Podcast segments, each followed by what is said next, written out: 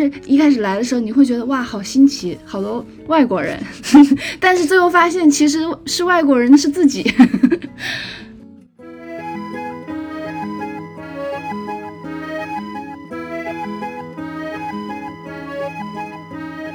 大家好，欢迎收听 While Asleep， 我是丽丽，我是佩瑶。那今天的这一期节目其实呢是佩瑶发起的，但我们都非常想要再重新回归到海外生活这个话题。其实我记得我们在比较早的时候有做过2期关于跨文化的畅聊，那当时也是邀请到了在荷兰的佩瑶和当时在美国的 Michelle。但是我感觉那2期其实是属于比较泛聊性质的关于欧美文化异同的内容，但今天的这一期我们特别想要聚焦在荷兰这一个国家，去跟扎根在那边的朋友去聊一聊。那首先必须在场的就是我的老伙计佩瑶然后同时呢我们也邀请到了佩瑶非常好的朋友，以及也是我们现在共同的好朋友胡安胡主任彭主任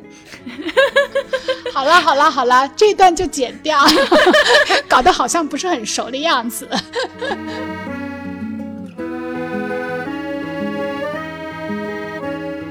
胡安简短的来个自我介绍，然后 say 个 hi 吧。 Hello 大家好，对，我叫胡安，然后目前是在荷兰工作生活大概6年左右，一个普通的打工人。然后我是做和法律相关的工作，然后最近刚刚是从荷兰公司跳槽到了一家中资企业。那当时是什么契机你来到荷兰呢？当时来到荷兰主要是在这边交流，就是学习的时候有交流活动，交流之后回国继续就是硕士毕业，然后就来荷兰工作。但是你们俩都是离开学校之后毅然决然的要去申请荷兰的工作，对吧？对。为什么去过那么多国家包括像佩瑶你也是在法国留过学，那在这个过程期间也去过很多的欧洲国家，为什么最终都选择留在荷兰？是对于我个人的话，其实之前有一次播客我有提到就是来到荷兰的契机嘛，就是跟研究生一帮同学有一个 reunion 的 party，来这边就是见同学呀蹦迪觉得很好蹦对，但是我觉得当时就是比较吸引我的是荷兰，我觉得它是欧洲的新旧面向都有的一个国家，阿姆整个城市也是非常有魅力，我觉得对于年轻人还是很有吸引力的，就是你不会觉得这个城市那么无聊，文化各种活动都非常的丰富。但是我觉得最重要的是就是在那个非常短暂的几天，我个人体验到了真的是一个对于外国人比较友好的一个地方，比如说你到哪里都可以讲英文呀，不会有这个语言上的壁垒，以及你能够就是浅的感觉到这个地方还是非常自由的，各种观点呀，各种生活方式，我觉得是非常多元的，底层的价值观和生活方式是我想要追求的。那胡安呢？我之前一直觉得就是是一个机缘巧合，因为出去交流的项目其实可以去很多不同的国家，但是现在回头看会觉得其实是有一些内在的原因。刚刚佩瑶也说到了，整个国家就是很包容，包括他讲英文，这样给外国人一个比较友好的环境。国家对于外来人才的整个态度，我觉得在政策层面是有充分支持的。其实这个问题我觉得到现在6年左右，其实我仍然会被荷兰人问到你为什么会来到荷兰，因为他们觉得荷兰这个国家这么小，然后天气这么不好，就是你大老远的为什么要过来呢？一开始会觉得完全是一个机缘巧合，现在又觉得这个机缘巧合中其实有一些它内在的原因呢。因为我也在欧洲生活2年嘛，也去了很多国家。那至今为止我觉得阿姆斯特丹绝对是我心目中最喜欢的城市之一，我觉得是整个城市给我的感觉特别有灵性。就刚才你们提到的开放包容，其实是能够通过这个城市它的面向会给我那种很直接的感知。嗯，就这种流动感，它一方面体现在，当然荷兰是一座建在河道上的城市，所以它区别于可能北欧的这种开阔和秩序感，它有一种给人很弯曲复杂甚至有些神秘的感觉。然后另外一方面呢，我觉得它的流动和复杂性又体现在城市的文化上。嗯，就相比于可能我当时所在的德国，我觉得它会更加的多元，更加的国际化。对，像是欧洲的一个 melting pot。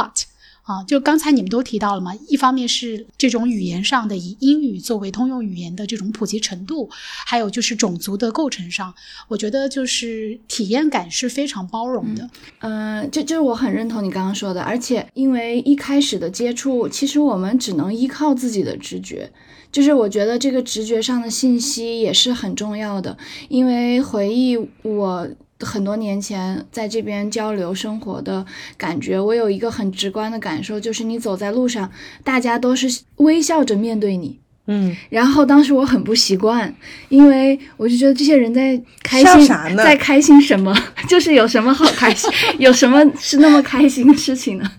就觉得你不需要去工作吗？就是陌生人的就是对于你的态度呀，你去商店逛东西，感觉大家的态度都很友好。对，然后其实这种友好在一开始对我的冲击比较大，会很陌生，感觉这种微笑这种友善的感觉来自陌生人的人之间信任的那种感受。对，来自陌生人的友善，我觉得很陌生。当然现在我觉得更习惯了。对，对，确实你在这个环境久了以后，你还是会就是 take it for granted。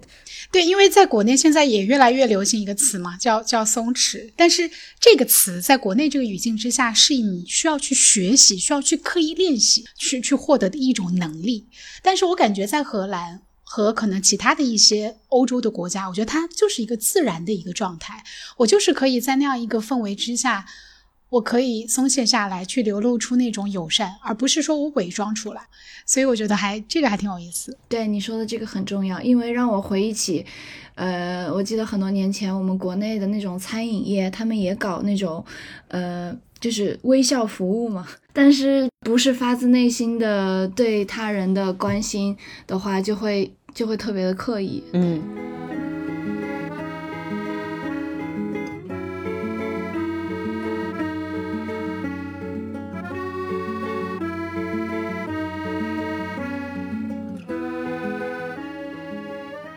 我是不是忘记问你们了，你在荷兰现在加在一起的话大概有多长的时间了，在那边工作和生活？我的话6年左右。我5年差不多。那回看你们在荷兰生活工作的这几年，你们整体的感受是怎么样的？比如说可不可以用3-4个关键词来形容一下？因为刚才我听到了开放包容，那除此之外还有没有？孤独。那孤独这跟荷兰有关系吗？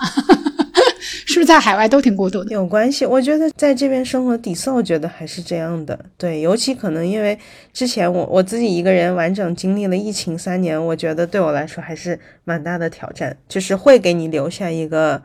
很深厚的就是这样孤独生活的影像在你脑子里面。我觉得人和人之间的距离会更远一些。对，普遍来讲是，就是我觉得那种孤独是再加上你不在一个你熟悉的框架里面了，就是这也是自由的另一面。我觉得就是任何事情都有正反面嘛。如果之前我们说的开放包容自由是它的正面，那背面的代价就是这个自由的代价也是很沉重的。就是可能你不再有一个体系你可以去对标你自己在什么位置，你应该成为什么样的人，你应该怎么样生活，这全部都变成了你自己的选择。这个我之前也说过，当选择题变成了一个开放题的时候，其实很多时候你确实也不一定知道该怎么做。对，当然除此之外，肯定整体生活还是比较轻松愉悦的，也充满了探索。对，因为你也可以很经常出去旅行。对，胡安呢，还有没有一些补充？主要感觉还是开心的，是轻松的，然后有充分的时间去探索这个比较陌生的环境，然后觉得自己能够真正的慢下来。这个其实在一开始也慢不下来，就是很不适应的着急。对，我觉得就是大家工作生活整体就像你说的松弛感，大家都会比较慢，然后即使是工作日，如果你走在路上也会看到很多人在街边喝咖啡，居然问你们不用上班。对，就是经常会有这样的困惑，就是这些人都不用上班吗？就是感觉就是我觉得真的慢下来也是一种能力，是一开始我还是不太具备这种能力，一旦没有太多的事情去做，其实会很焦虑。对，我觉得这个跟城市文化属性很有关系，因为就拿国内来说的话，我从北京回到成都，也的确我会经常的听到这样的问题，他们都不上班吗？怎么还有人会在一个下雨天周三的下午3点，然后在一个可能卖什么手撕烤兔的店前面，然后排这么长的队，他们都不上班吗？就之类的。对，我觉得这个还挺有意思。那你们可以具体来聊一聊，就是在荷兰的生活嘛，就比如说你们最日常的周末或者在假期当中是怎么去安排和度过的？总体来说，我会觉得，至少我还有身边的朋友，我觉得我们都会更加认真的去度过周末和假期。就是这不是一个需要打发的时间，或者就是躺在床上，就是这个周末假期一年的假要怎么安排，都是非常非常严谨和认真的，想要充分利用每一个时刻去探索或者说去享受吧。那可能比较日常的状态。周末就是肯定会见朋友，而且见朋友也不是说单纯的就是吃个东西聊聊天，还是会做很多跟文化相关的活动，比如今天下午我们约了去那个代尔夫特，去画一个那种陶瓷的盘子，然后画完以后它可以烤制，之后你可以再拿到家里。对，就是兴趣爱好，我觉得总体上来讲，大家都是非常严肃的对待自己的兴趣爱好，非常严肃的对待自己的业余的时间。然后假期的话，肯定就是会安排旅行嘛。然后这个对于旅行的安排也是会，就是不一定会做特种兵的那种游玩，但是会非常认真的去安排，说你想要一个什么样的旅行，什么样的体验。而且就是假期和旅行，我觉得在他们的概念里是区分开的。我觉得对于我们而言，下班之后或是五一长假出去玩的这个概念，更多的是叫做旅行，因为你其实是比如说 city walk， 你去探索不同的地方文化，就像你刚刚说的，你会有很周密的安排，跟朋友一起 take it seriously 去玩的很尽兴。这个部分我觉得更多的偏向于旅行，是 travel，然后其实我刚刚开始工作就会发现7、8月份整个办公室里都会没有人，然后你所有发出去的 email 都是大家都是 out of office，这个部分在他们而言就是假期。假期的概念不是说你要去一个完全不一样的你没有去过的地方去探索，而是你完全的不工作，慢下来享受和家人的时光。也许是去一个你已经去过了10遍的地方，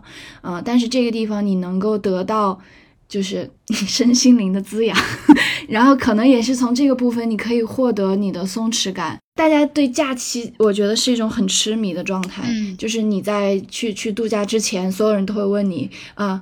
你假期是怎么安排的？每个人都会轮流分享一遍自己的假期计划，假期回来之后又要轮流的分享一遍自己的假期的这种体验，就是感觉你出去度一次假，但是前期和后期感觉像度了3次一样。然后每见到一个同事，你都要，大家都会问你，就是你的假期怎么样，你都要解释一遍。就是我觉得假期在这边是一个上升到生活文化工作文化的一部分，就是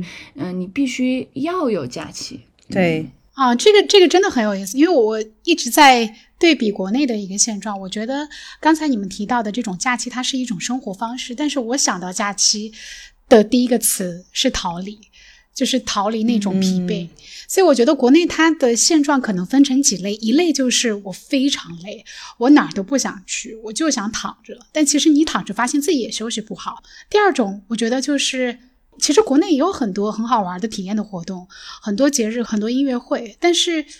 给我的感觉它不是一种松弛，它是一种填满。嗯，我是希望通过这些外部的刺激去能够调活到工作以外的另外一个我，就是可以让我感受到那种生命力，而这种生命力其实是我已经在过度的消耗当中自己已经丧失了的，所以我需要很强烈的一些外部刺激，让我感觉我还是很鲜活的在活着。所以我觉得可能更多我想到的词就是刺激、填满，然后疲倦、逃离，就都不是一种很松弛的状态。对，是一种 distraction。 嗯，对，我觉得这边也是存在的，就是假期变成 distraction 也是一个很普遍的现象。嗯嗯，但是我有时候觉得它也是一个，就是它是一个机制，这个机制呢是有益于雇主的，也有益于雇员，但是它当然有它的双赢的，对，但是它同时也有它的那个 downside 嘛，就是。我觉得对于我身边我观察到很多人，即使他们对工作不满意，他们会把自己全部的注意力放在假期。对，而他们拥有假期这个权利很大，我可以几乎每一个月都出去旅行一次。那如果我的 distraction 有能够得到满足的话，我对自己生活工作的改变的动力其实没有那么强。是，可能像国内那种状态，就像丽丽说的，它是一种分散你注意力的方式。我觉得它可能是一个普遍的问题，在这边肯定也有，在我们自己身上肯定有一些旅行也是这样的。我觉得很明显的感觉就是说，一个旅行结束之后，当飞机落地阿姆的那一个瞬间，你是觉得你想要期待回到家里展开接下来很日常的生活，还是有一种啊又回来了的那种感觉。对，我觉得这种心态就是可以看出来这次旅行到底是去充电还是去逃离。这是很好的一个验证标准。对，情绪上对于我来说，我可能自己会这样观察。那我们先抛开假期这个点，因为我记得我们之前有聊过，其实在海外，就可能我们就以荷兰为例，其实当地人对于自己兴趣爱好的发展是非常就是 take seriously 的。它并不是一种为了去获得刺激，为了去单纯的放松而去做的一件事情，而是投入很多的精力和时间经营自己的一份小的爱好。所以这个部分我也挺想听听你们的分享。这个地方真的是我觉得也是一个我的 culture shock 的一部分，就是大家有多么认真的对待自己的兴趣爱好。我可以举一个小的例子，就是我跟我的朋友也是我的同事，她是一个秘鲁人，一个女生，之前有次就是很偶然就说啊，我们下班以后可以一起去打羽毛球。我就非常的普信，我就跟她说，哎，你打的好不好？我说你要打的不好，咱们可以换别的运动，因为我打的还行。如果要是你打的就是太接不到球的那种，我觉得我们可以换一个别的我们都没有尝试过的运动，或者是怎么着的。因为我们也很熟了嘛，所以你也不会顾忌很多，就是直接去讲。他就说我还可以，他说应该跟你打是没啥问题的。过了几个星期，到了我们约定要打球的时候，那天下午在去那个球馆的路上，他说，哎，我得跟你坦白一些事情。结果他跟我说他是那个什么秘鲁还是南美的那个国家队冠军，就是在他小的时候打羽毛球，他是打到就是一直都在得金牌的那种。而且我觉得很惊讶的是，因为他工作能力也非常强，就是他学的专业也很难，然后他工作表现也很好。就是在我的印象中，如果比如说在国内你是专业从事一个体育运动的话，你是没有那个时间和精力去做别的事情的，就是你只能做好一件事情。但是这边的人就是随随便便，感觉大家都能在各自的工作以及兴趣爱好领域里面非常的精进。我觉得他们对于自己的兴趣爱好在多大程度上组成自己对于自己的身份认知，就是很严肃的一个部分吧。就是说你是一个有兴趣爱好的人，然后你的兴趣爱好帮助你自己知道你自己是谁。那你觉得这个身份认知，如果我们再深层的挖一下，你觉得是什么？我觉得可能就是说也是价值观的不同吧。就是说我喜欢我自己，我觉得我自己是一个有意思的人，然后你有能力去热爱一个东西，比你是成功的更重要。我可以再举几个比较普通一点的例子，就是没有那么夸张的。对，一个非常普遍的现象就是每一个人之前都会有充足的体育锻炼的这个能力，甚至说这个技能。我觉得是很强的。我觉得之所以有很多人对于某一项兴趣很精进，正是因为他们对于自己的了解，就像刚刚佩瑶说的，兴趣就是自己的一个很重要的自我认知嘛。对，你怎么去发展自己的这一部分？对，这个东西可能需要回溯到一些就是从小的教育它的方式方法，因为我觉得在国内的话，我们去学一些技能也好，运动也好，其实我们都是在某种程度上是带有一些功利的目的的。我们希望有些技能加深，甚至会有些加分但其实它并不是一个回溯到你到底热爱什么，就我们仍然是为了学习而学习。所以导致其实包括我在内和我很多身边的朋友，可能到了30岁还在寻找自己到底热爱什么。是，当你受挫了，当你遇到一些情绪低谷的时候，你可以回归到那个热爱，去通过它来激发起你对生活的热情。我觉得那个是特别棒的。我觉得不仅是兴趣爱好吧，你从整体的学习到工作，你想成为一个什么样的人，都是被规定好的。是深度的来聊，我觉得不是一个特别以人为本的这样一个环境，就是没有人在意你爱什么，而是你到底对社会对他人能够带来什么样的有用的价值。就我觉得可能这个是一个根本的不一样。对，就是没有人在意你喜欢什么，而是都在要求你应该成为什么。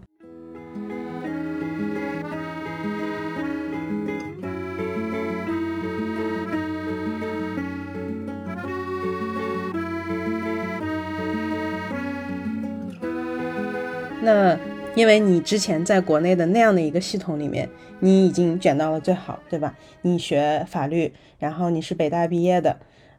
就是你可以说是在这个体系里面已经做到非常好了。那现在你来到了一个很陌生的环境，完全不一样的游戏规则，就是一切都不一样了。你觉得你是怎么样重新适应了解这边的游戏规则，以及在职场上面？我可以再直接的补充一个问题吗？对，胡安，就是我想了解的是，在荷兰对于大多数毕业生来说，到底刚才佩瑶提到的这种学历的这个点是一个非常重要的敲门砖，还是说它只是一个可能权重不是那么高的一个加分项？就是这些光环在海外在多大程度上是受用？我觉得我可以先回答你的问题。相比于国内的话，我觉得学历在荷兰不是一个非常重要的敲门砖。就是这个对比我觉得还是相对比较明显的，因为荷兰的大学分为就是研究型和实用型嘛。其实对于很多雇主而言，实用型就比如说你学一些如何做技巧性的工作，在这边的就业市场也是很受欢迎的。就是荷兰整体是一个很务实的一个文化，所以你会什么东西，会一项技能，在生存这个找工作方面是比较有优势的。然后学历的这个东西，大家的这个对这个学历的理解，我觉得也是很不一样。就是 OK， 即使你是很好大学毕业，大家对你的认知也不是说啊，你就跟普通人很不一样或者怎么了。顶多会觉得那你脑子应该还比较灵活，就是肯定还是一个加分项，但是不会加分到很夸张的。在国内觉得你是神，对，这不会像在国内那样，那是绝对不会有的。然后至于我自己而言，我觉得我学的是法律，就完全没有加分项，因为学的不是荷兰法，就是没有适用，不太有适用的空间。基本上工作开始之后，要了解整个欧盟的法系，然后要了解荷兰的本地法。大家对于工作经验的这个看重是高于学历的。我觉得我可以补充一下，就是我觉得它更多的是这样的，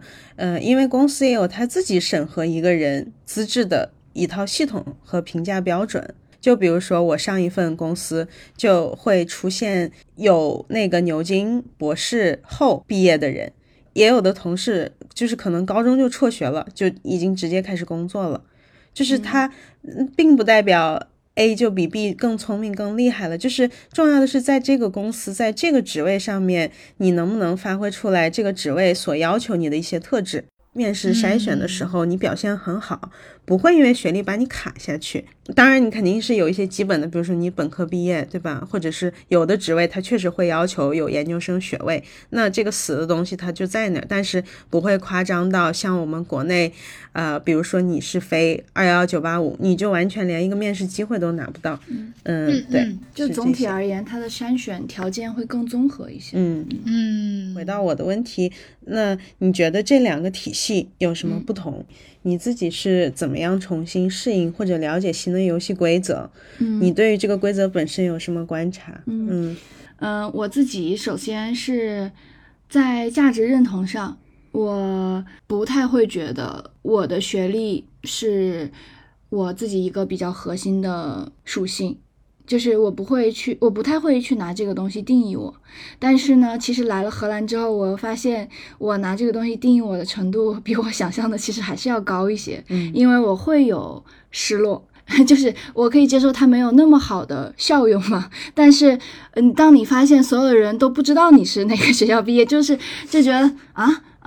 就觉得 OK 你是读了研究生吧，就大概就是我是有研究生学位的，基本上大家就觉得那你做这个工作应该可以，就是落差的程度或是我需要去适应的。我觉得很核心的价值层面上，我是更认可，就是我也不应该去拿这个东西去 impress 别人，我是希望在工作当中，我跟你共事了，让你看到我的学习能力，我的工作能力，如果是因为这些基础受到的认可，我其实会更开心。我觉得我可以补充一下，就是我觉得很核心的这两套体系，我自己的观察是这两套体系很核心的区别在于，在国内可能很多都是一个从外向内的一个投射，就是说外部有很多的要求，然后你要满足很多这样的期待，或者说有一些标准，然后在这边的话可能是由内向外的一个过程，就是因为没有一个固定的标准说什么就是好的什么就是不好的，你要自己非常主动的去发掘你自己的优点，展示你自己的优点，然后每个人都是不一样的，就是他不会有一个非常固定的东西就说 A 就是好的 B 就是坏的，对，或者说你如何就是在工作环境中如何去展现自己，是你自己给自己贴标签，对的，你一定要告诉别人我是一个这样的人，我是一个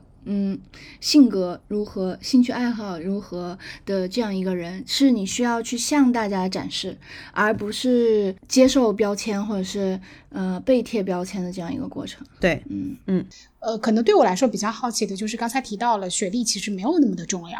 那另外一方面呢，其实我觉得对大部分的人来说，包括我在内，大家都会觉得在欧洲这个 life work balance 是非常非常棒的，就是没有加班的文化，对吧？你们的年假可能有30多天，还不包括这种法定的节假日。那其实反观在国内的话，我觉得就是一方面，就当然卷是一个核心词哈，一方面的话，这种卷可能是一种追求所谓更快、更高、更强的这种飞速的旋转齿轮下的一种被迫的卷入。那同时其实也是打工人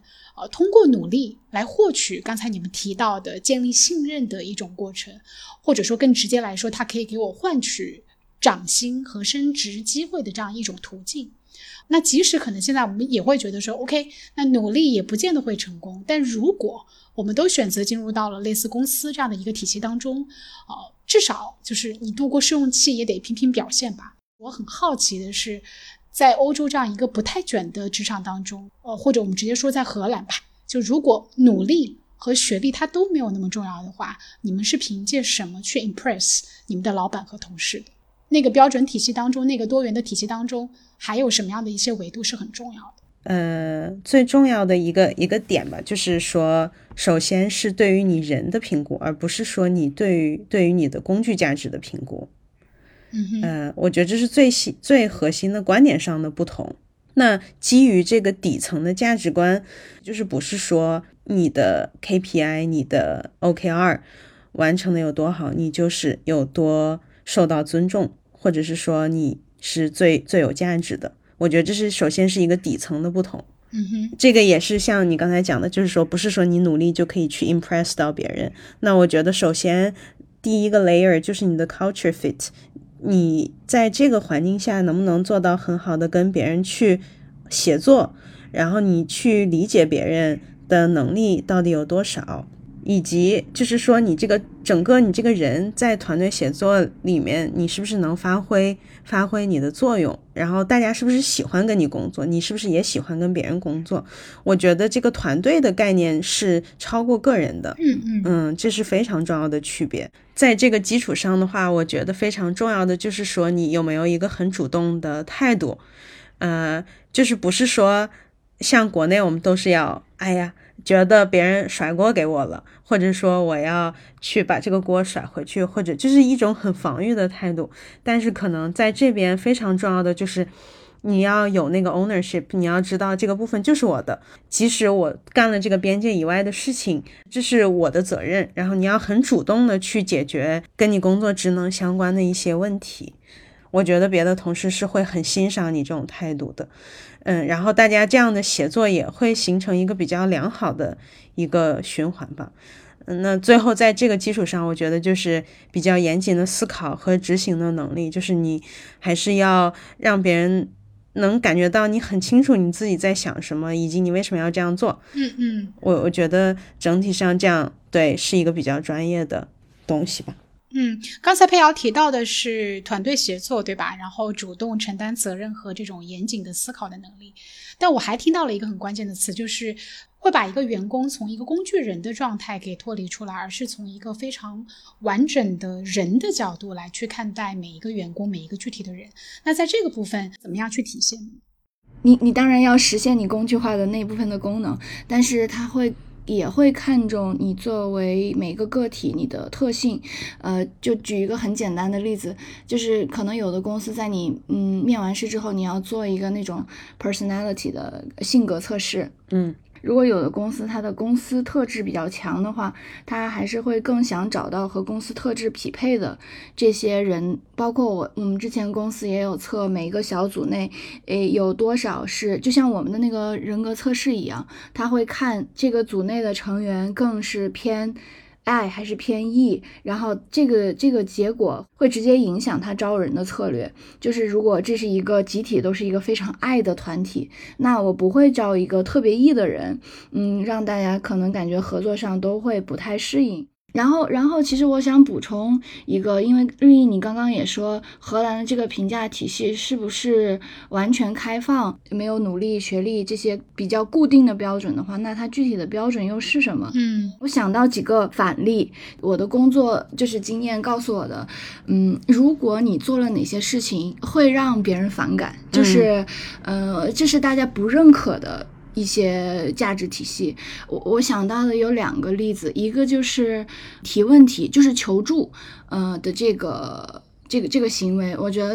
就刚刚也谈到集体协作嘛，我觉得主动不仅是要去承担责任，也是如果我有任何不懂的问题，寻求帮助的能力是很重要的。因为大家默认你有这个 ownership， 如果你就是别人不会主动的给你提供帮助，无论是在工作场合还是在生活，其实都是一样。就是我需要去主动的学习如何寻求帮助。当你寻求帮助之后，其实你发现大家都很愿意帮助你。但是我一开始的 frustration 是我很明显我这些东西不会，但是呢我会有一些被动的等待大家给我一些支持，因为我觉得这是一件显而易见的事情。但是其实对于荷兰而言，即使这是一件显而易见的事情，如果你没有主动的开口，大家是不会主动的去 offer这个 help。 就是这个事件的发起人应该是我，要寻求帮助。我觉得这个跟我们的文化还是很不一样的，因为在我们这个比较家长制的无论是社会制度还是公司制度下，管理人会更多的去主动 offer help， 去 monitor 你有没有自己的资源和能力去解决这个问题。我觉得这个是一个不一样。另外我想到的一个事情就是诚实的这件事情。我因为之前谈到荷兰比较务实，我觉得他们对于诚信的标准也是非常高的，就是不能接受你撒谎这件事情。然后你工作就是偷工减料呀，偷奸耍滑这些行为，我觉得在荷兰的公司环境的忍受程度是非常的低的。对的，但是。我觉得我们的文化里有时候会有一些稍微畸形一点的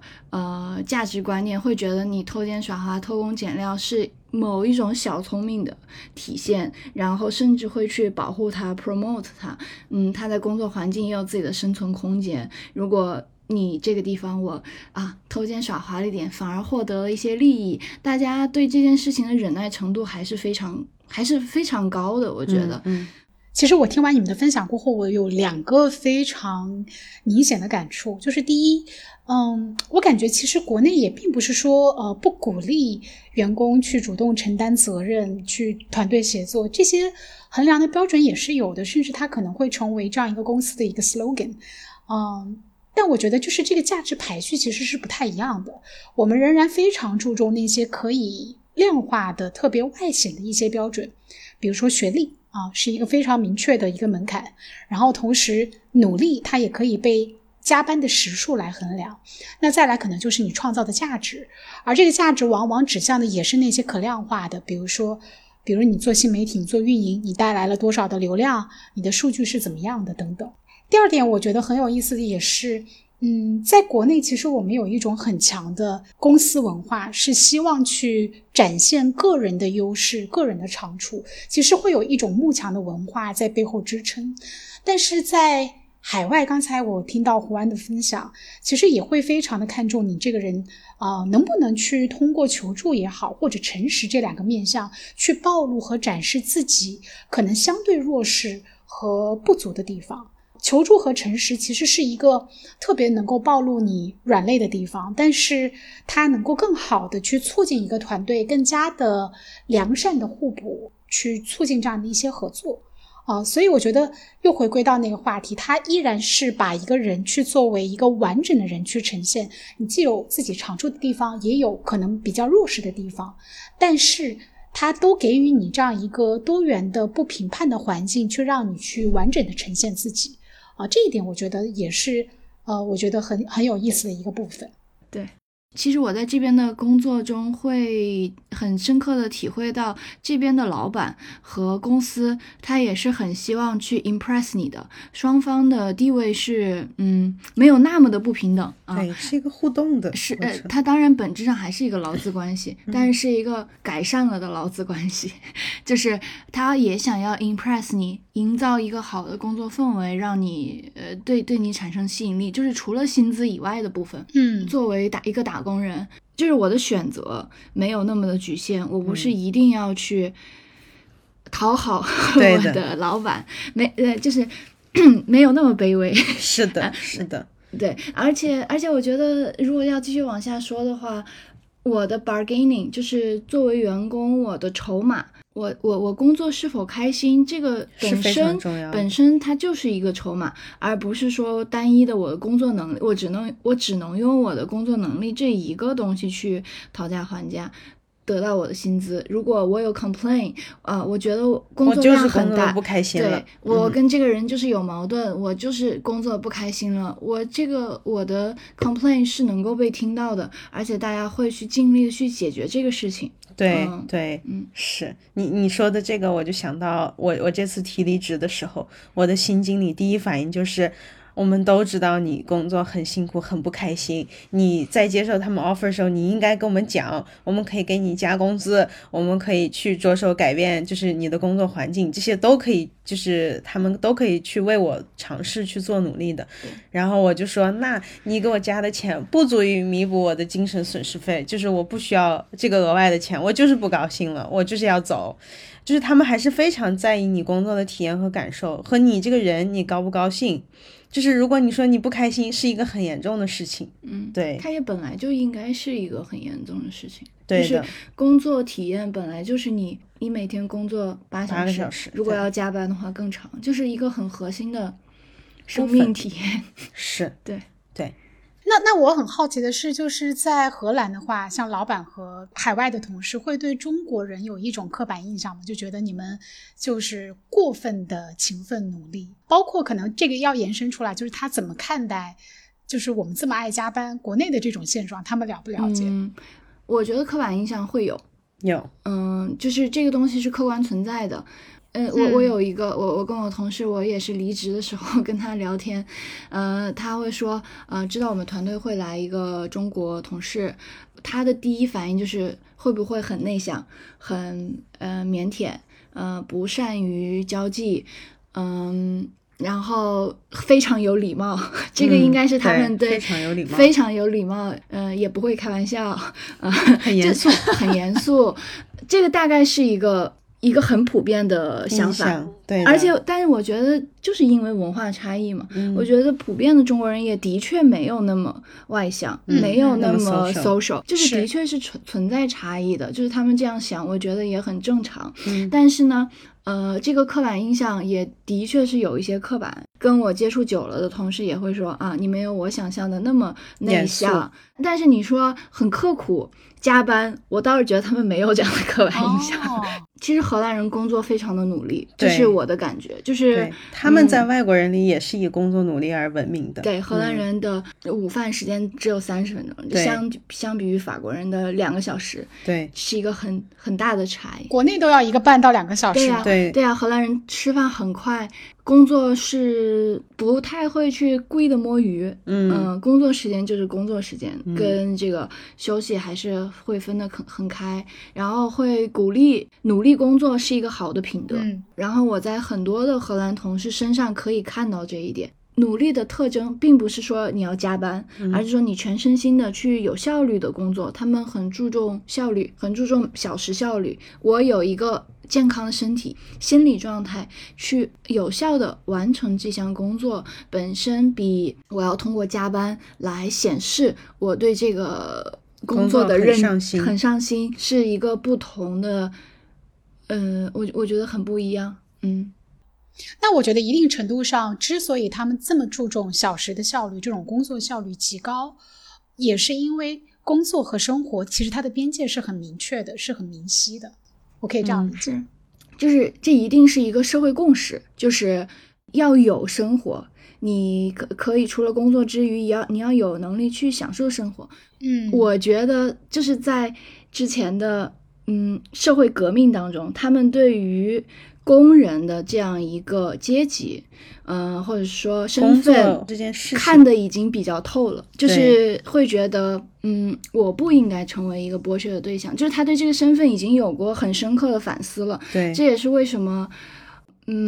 当他意识到啊，我是一个受到剥削的对象，预设着我需要提供解决方案。我们刚刚谈到了假期，谈到了work-life balance， 然后这种分离，我觉得都是对于自己身份反思的一个结果。对，我觉得在国内说你的工作其实是很大程度上帮助你自己，也是帮助别人去定位说你是谁，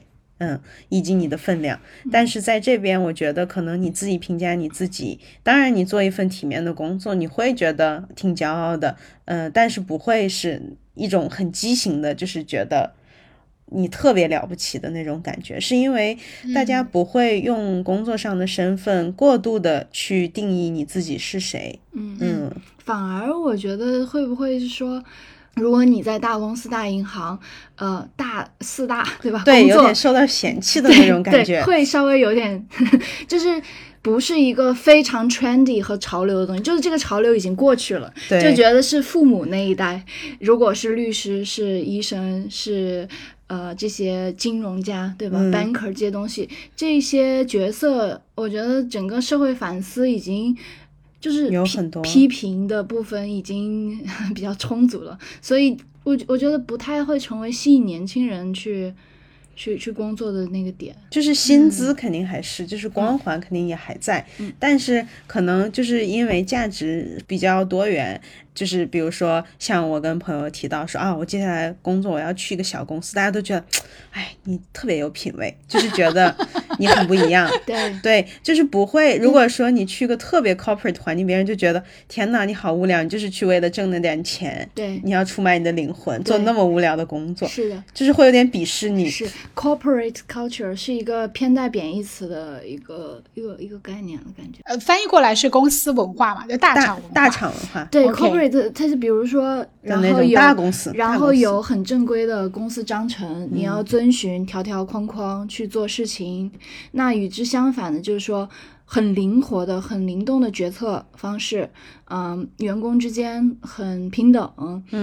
大家会去做很多有创意的东西，你的 idea 你的声音是能够在公司被听到的。我觉得这个是应该是 corporate culture 的反面。对，但我回溯就是在国内的话，我觉得其实尤其是现在的00后的这一代人的兴起，我觉得大家会越来越去反思工具人的这个身份到底能够给我带来什么，所以我觉得其实从社会思潮的角度来说的话，其实大家都会越来越的走向我不想要成为一个被公司被这种既有的比较唯一的金字塔的这样体系所掌控的这样一个人生，我就会有但是从整个社会的机制上来说其实是反而没有跟上的，所以其实会有这样一个断裂的感觉。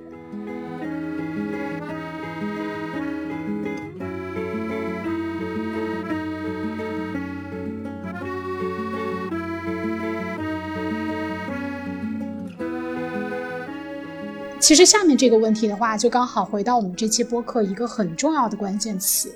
异乡人。但其实我记得我们之前有讨论过这个词，我们都不太确定这个词异乡人是不是能够很精准的去概括一种在异国他乡生活，想要深度融入，但是在自我身份认同的过程当中又遇到了一些挑战的这样一个状态。因为就我个人的理解来说，我觉得异乡人这个词它可能包含很多情景。比如说我的例子，我在国外工作的4年当中，我也特别想要融入当地的文化，但其实我没有一种特别强烈的想要成为那里的人，而更多的是一种以旁观人的心态去面对身份融入的挑战。所以其实我是还蛮能欣然的接受异乡人这个词。但是还有另外一种情况，比如说以我的男朋友为例，他非常的热爱中国的文化，也特别希望能够归属这个地方。但是每当有陌生人在公共的场合非常好奇地问你是哪国人的时候，他会觉得非常的丧气，甚至会感觉到有点被冒犯。他告诉我说，在德国其实是没有任何一个人会去询问一个人的国籍，就算你看起来是土耳其人，是阿拉伯人，但只要你生活在这个国家，你就是这里的人。我们还是觉得你是一个老外。即使你生在中国，你只要长着金色蓝眼睛金头发，你都是老外。对的，对，来自陌生人的好奇对他来说就是时时刻刻在提醒他你不属于这里。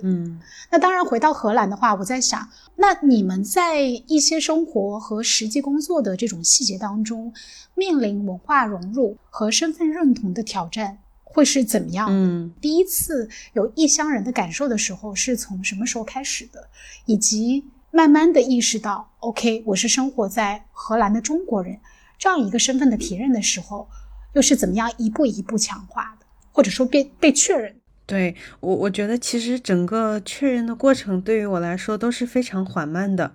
因为最先开始就是实习啊工作，我觉得我全部的注意力都是在工作，就是想要先解决我的身份问题嘛，还是想要可以比较平稳的留下来。我觉得反而是就是到现在是我工作的第4年，慢慢你也不会说觉得有那种我会不会留不下来，或者我工作表现会不会不好，或者我会不会没有工作。我觉得这些最底层的危机解除之后，就会开始陷入到一些存在主义危机里面，就开始思考我是谁，我从哪里来，我在这个社会上的位置到底是哪里，以及我才慢慢关注到原来我生活的环境是这样的。因为我觉得我自己本身还是一个对于公共议题比较感兴趣的人，其实对于欧洲或者说荷兰，尤其是荷兰在地的很多东西，我也很想去关注我生活的社会，我的附近的人们他们在关心的事情，以及我怎么样能为这个 community 或者为这个社会做一部分我的贡献。但是我觉得那种感觉就是我是在强迫我自己去做一个好像貌似高尚的东西，而不是因为我真的关心。就是你比如说国内哪怕一个很小的新闻看了，你的情绪立马你就是会被搅动起来。但是这边就是OK 你知道它发生在你身边，你也很想去帮助或者改变，但是我觉得那个内心的原动力是很不同的。那你们会有特别的感觉被某一个圈层排除在外的这种割裂感？就是你都没有进到什么圈子里对，你就一直在外面对，你一直都是在很边缘的地方。就是我觉得在荷兰跟法国对比还蛮明显，因为法国有时候你会接收到比较直接的种族歧视，就是会有人在街上喊你、或者怎么着。对，荷兰可能 COVID 的时候会有一些那种对，但是普遍还好。是，但是丽丽，我觉得你刚刚问的那个问题很有意思，因为我想了一下，我觉得我还是挺经常被问你是哪里人的。嗯，哦，在荷兰吗？对，无论是工作场合还是生活，我觉得大家都会问你是哪里来的，因为你长得就，你首先就不是一个欧洲人的面孔。我觉得如果你的长相是西班牙或者是南欧啊北欧啊，他们可能不太会直接的去问你是从哪里来的，因为欧盟的 identity 还是会有。但是如果是亚洲面孔，我觉得我还是会很经常被问你是从哪里来的，这是一类。还有一类就是他完全不 care 你是从哪里来的，就是你们可能共同工作了半年，有一次突然发现哦你是中国人，然后我觉得跟荷兰也不是移民国家有很大的关系，跟美国不一样，然后中国也不是移民国家。那能不能具体举几个例子，就是在怎样的时刻让你们感觉到那个异乡人的感觉非常的强烈？为什么？就是在那一刻发生了什么？让自己感受到自己是一个异乡人的时刻，我觉得是非常多的，哪怕是现在已经在这个国家生活了4-5年。那我印象比较深刻的一次，可能是在我第一家公司的时候，当时我可能是在荷兰待了不到1年的时间。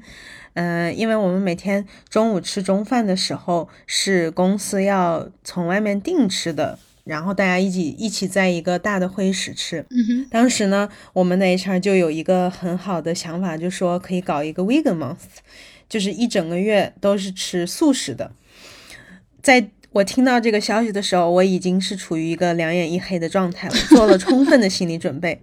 但是直到这一天来临的时候，还是会觉得猝不及防。就是我记得第一天那个食物被送到我们的桌子上的时候，你就看到密密麻麻的各种草和菜叶子，某一瞬间你觉得你在青青草原就是你是喜羊羊你只能吃草不能吃羊。对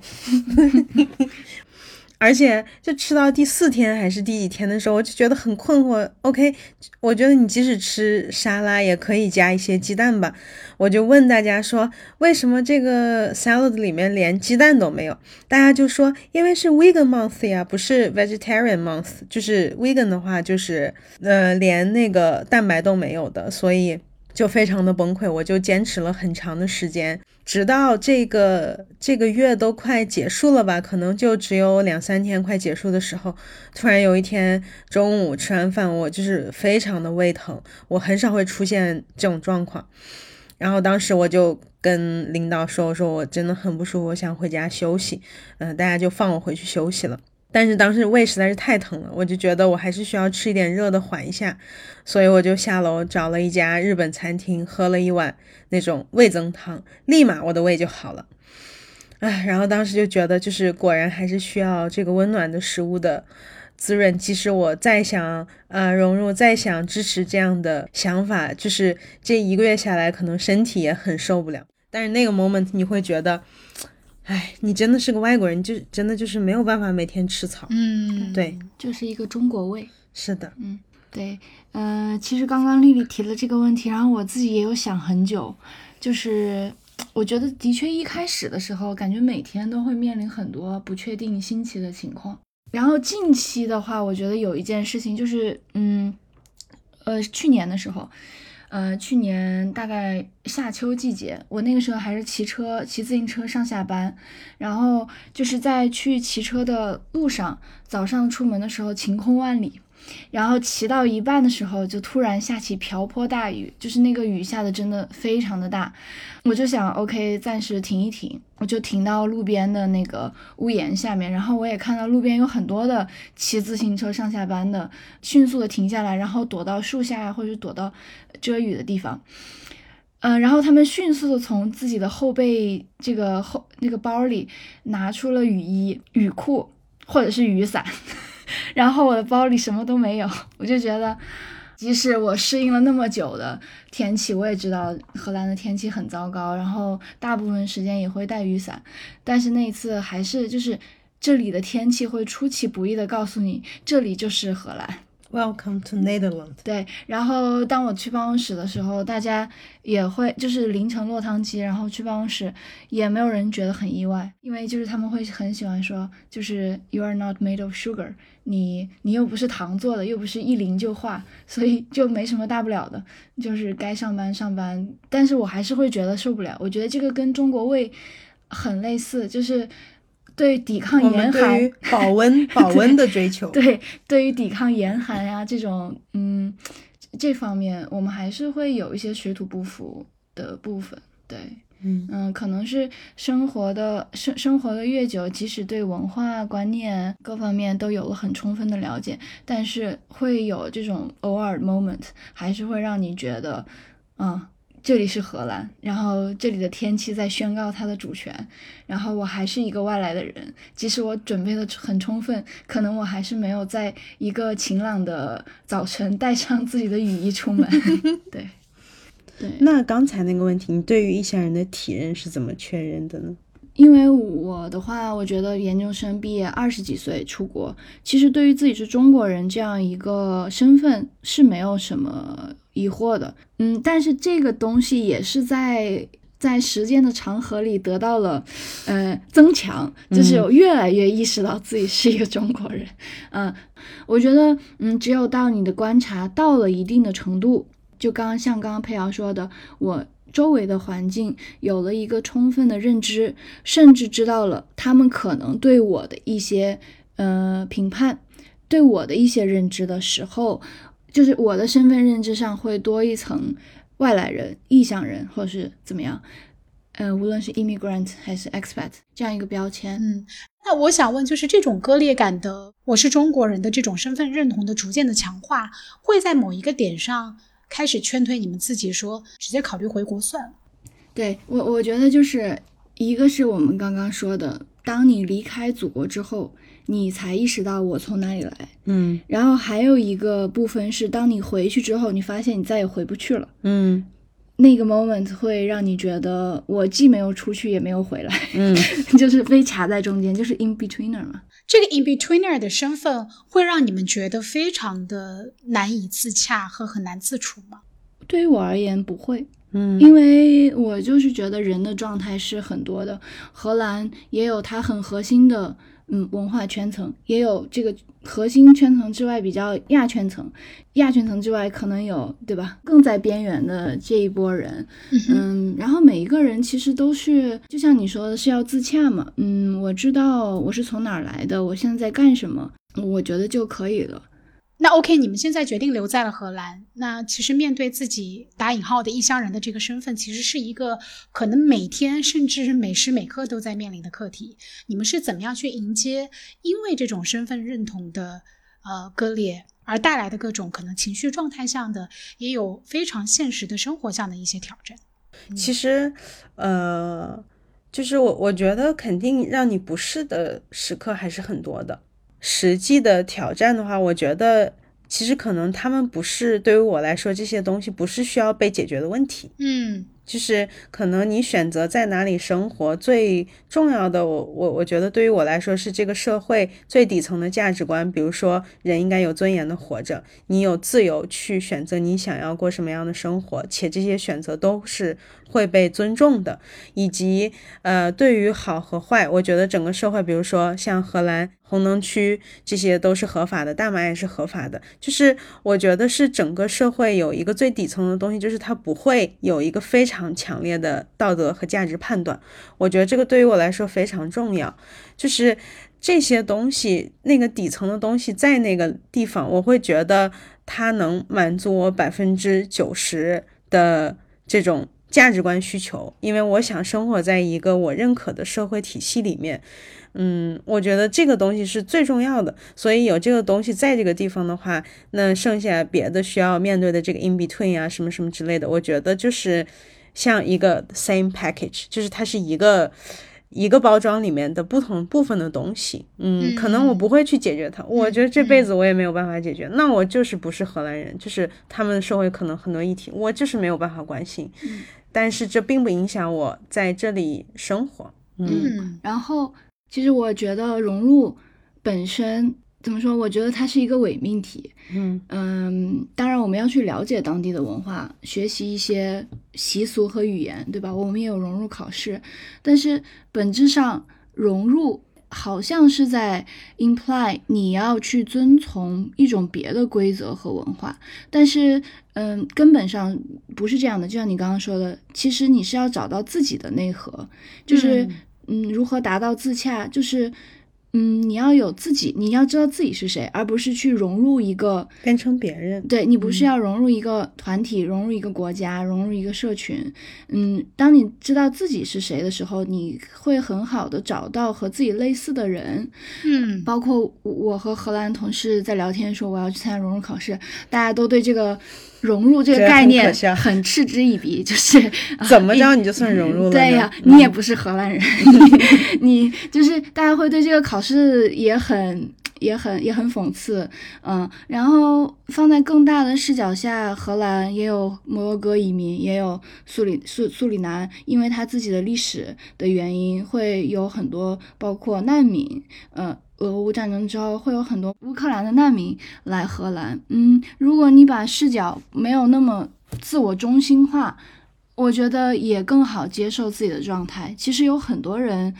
跟你一样，不在一个非常稳定的状态里。那我觉得我们的状态其实很好，是因为个人选择。我出国了，其实有很多人都是因为很坏的原因，战争政治原因，要被迫的去出国。这个时候其实面临的挑战更大。所以我觉得就是归结来说的话，这些都是我们个人为了自己想要的生活去做出的主动的选择，其中包括刚才佩瑶说到的这个 package 里边，你必须要取舍，它就是在这个里边。所以有些时候我在想，个人身份它其实不见得是一个问题，就像刚才胡婉说的，它就是一个客观的现实，它是在这个 package 里边的一个有机的构成的部分。对，而且我越来越感觉到故乡的问题能否在他乡得到解决，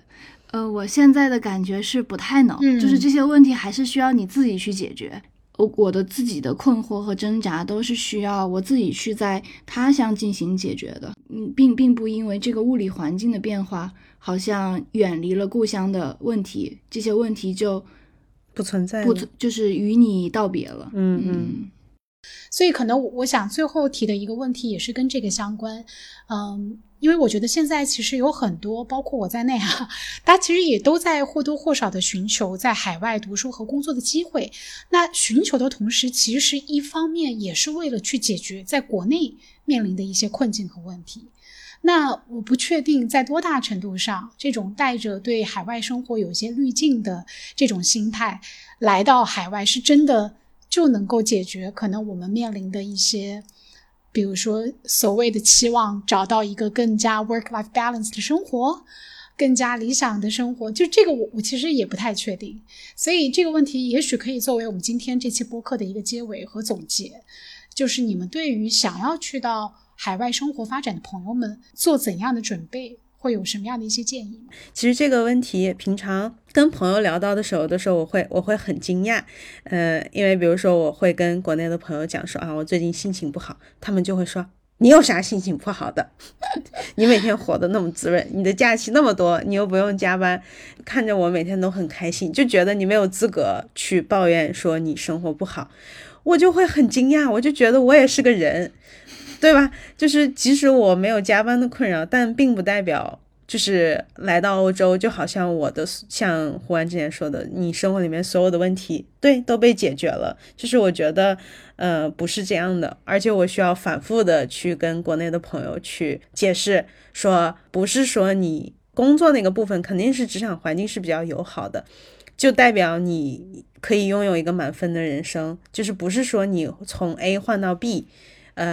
你就一切事情都变好了。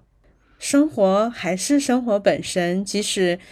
可能说我们之前刚才提到它的诸多好处，或者说诸多坏处，最后落实到日常里面具体的体现方式是什么呢？就是你还是在过一个朝九晚五的工作，对吧？下了班你还是要自己做饭，还是会因为各种各样的原因，天气啊或者什么之类的，你也会有心情不好的时候。所以可能我想就是传达的是，生活就是生活本身，不会因为我们物理空间的转变，而就是好像你来到了一个童话世界，来到了一个迪士尼乐园。我觉得日常它的力量还是很大的，就是要有一个平常的心态去过我们的生活吧，不管是在哪里，我觉得能构建好自己的日常，享受自己的日常，享受自己与自己的关系，我觉得这个是最核心的能力。是这个地理环境空间只是说有加成或者是减少，当然我这样说起来也是有点轻飘飘的，我们就不讨论那种比较极端的糟糕的那种状态，就是我觉得最终还是要回到自己跟自己的关系，就是你想要建立怎么样的日常，而不是说对换一个地方一切都会好起来。但是环境的力量也是很大的，你不能去忽略这个东西。那个我不否认，我觉得这两个不是矛盾的东西。我想强调的并不是说环境对于人没有影响，我想强调的东西是说，就是大家看似美好，好像就是你拥有了一个满分的结局，但是其实生活就是它生活本身，这些东西你还是要自己去构建的。就是说对于出国这件事情，不要有一个 fantasy 的想象。对的，对的，你还是会面临很多现实操作的问题，当然它肯定会给你带来很多新的体验，对，和这些你想得到的东西。丽丽刚刚也提到滤镜这个事情，我会觉得从网络或者是很多很多信息渠道获得的这些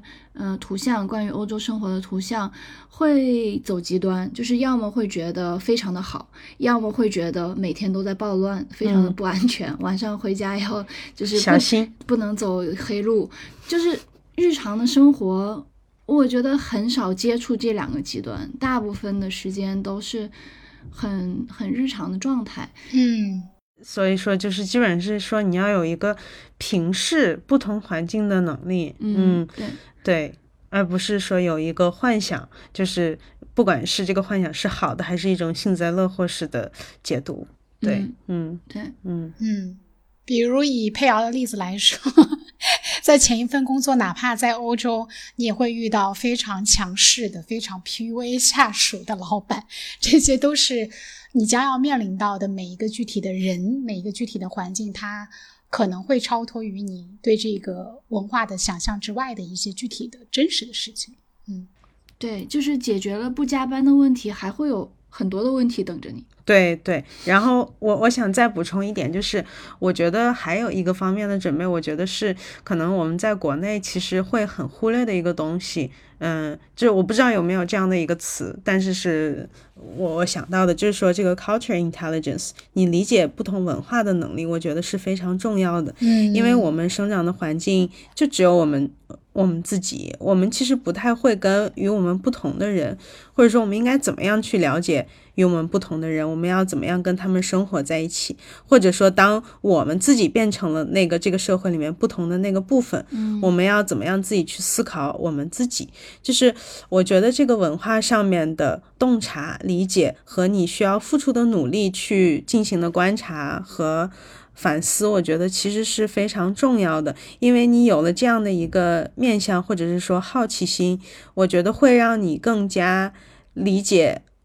生活的环境，就是会没有那么你活在真空里面的感觉。我觉得这个努力和心理准备还是要有的吧，因为即使你看欧洲，它跟我们中国差不多大，但是其实它是非常复杂的。当我们说到北欧和南欧、东欧和西欧，都是非常不同的，其实是很复杂的，世界是非常多元的。所以我觉得如果要是有这样的耐心和这样的心理准备，以及之后来到这边，你真的愿意去做相关的思考和努力的话，我会觉得是一个更有层次的生活和生命体验吧。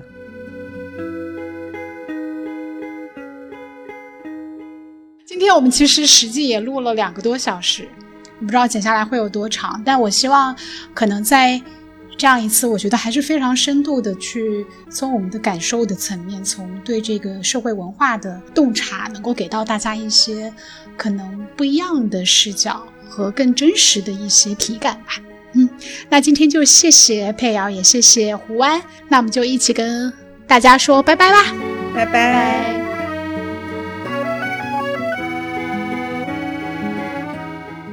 While Asleep 是一档跨越7个时区的播客栏目，主打跨文化视角下的自我审视与发问。在这里，你可以听到我们横闯东西的有趣故事，不太主流的生活方式，以及共同经历的困惑与成长。你可以在小宇宙、喜马拉雅和 Podcast 收听我们的内容。如果希望与我们有更多的对话和连接，也欢迎留言或来信。